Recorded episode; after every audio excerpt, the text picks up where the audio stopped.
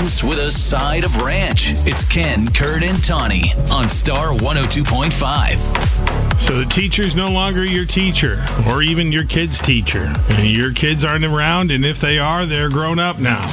and you still don't know what to call the teacher when you see him in public. Yes, you do.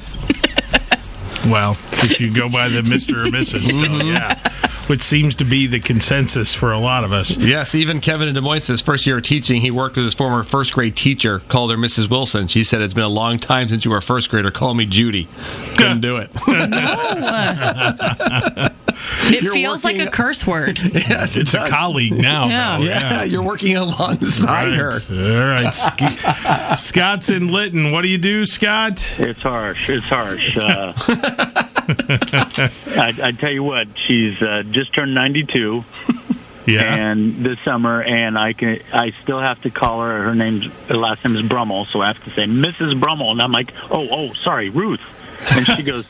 She just look gives me one look and that's it, and I'm like, okay, sorry, Ruth. but then I go back to Mrs. Brummel five seconds later.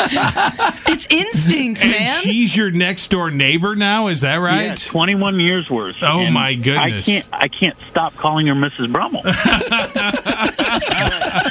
she was she was my last music teacher when I was in grade school. Yeah. And when I moved next to her, it was like, "Oh, this is awesome!" And she's the exact age of my grandmother.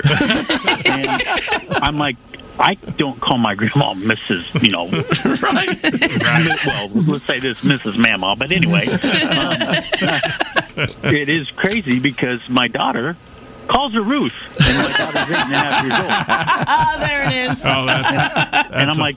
That's, no, call her Mrs. Brummel, please. I feel guilty every time I hear it. Well, I'll call her, and then I can't talk.